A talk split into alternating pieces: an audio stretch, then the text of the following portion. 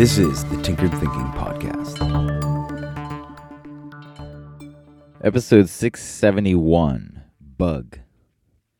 A computer bug that is a problem in the program turns out to be an elegant hunt. And what is a hunt if not the original problem that we sought to solve? Before we hunted other animals more powerful and massive than ourselves, our problems were probably relegated to evading becoming a meal and perhaps how to get a particularly high perched berry.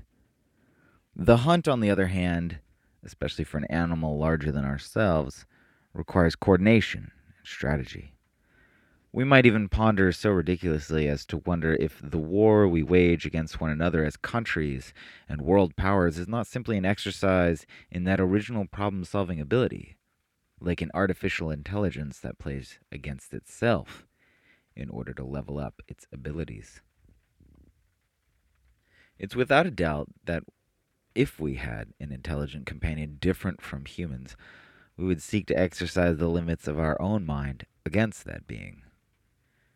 We do so on an individual and superficial level every day when we argue with one another. The wisest of us perhaps stay quiet most of the time, absorbing the tactics, weapons, and powers of others, listening and integrating arguments far superior to their own. With this context in place, let us wonder something about that bugs me. Often, this is a pretty innocuous statement, directed out only to express annoyance at some rule or the behavior of someone not present. But what about a different usage? What about something like, it's really bugging me that I can't figure this out? What exactly is going on in this sort of instance?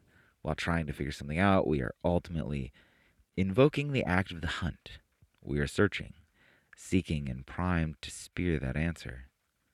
But when we fail to understand something, there are really two components. We can simply try different things until something works, or we can seek to truly understand a situation on a deep enough level that allows us to manipulate it with intention and accuracy. The issue is that the first strategy has a chance of working far faster than the second. Just throwing darts at a board is far more likely to land you a bullseye faster than studying the game.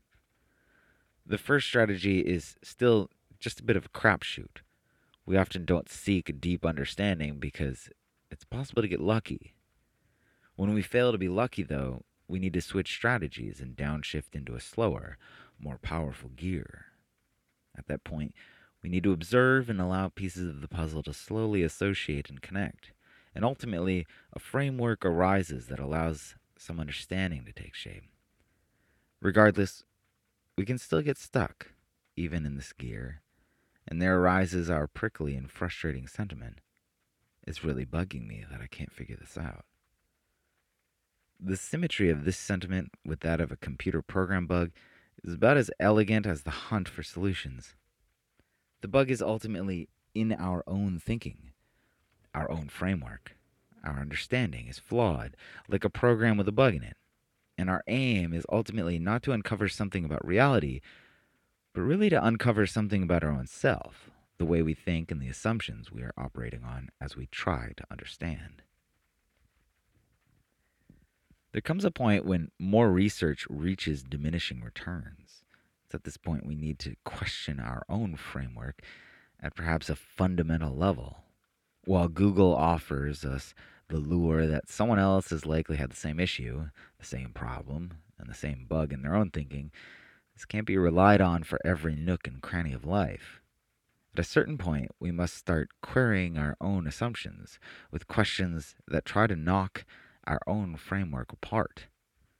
Finding that weakest point, the place in the code where the bug fails to let the operation pass on as we hoped it might. It turns into a game of battleship, taking random pot shots at our own thinking until we land a hit that seems promising, that provokes our curiosity, draws in our attention. Hmm, that was unexpected, we think, and suddenly we tiptoe closer to the bug hiding beneath a cloud of the unknown. We take another shot at our own framework and hit something else. Slowly, we gain an understanding of an invisible territory, the territory of the bug with enough questions turned inward onto our own thinking, we can eventually hit it and understand and move forward.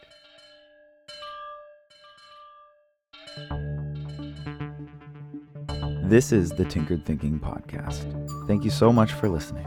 If you find the Tinkered Thinking Podcast valuable, there are many ways you can support it. You can review it on iTunes you can share it on social media with your friends, you can blog about it or discuss it on your own podcast, or you can support it directly, and you can do this on the support page at tinkeredthinking.com.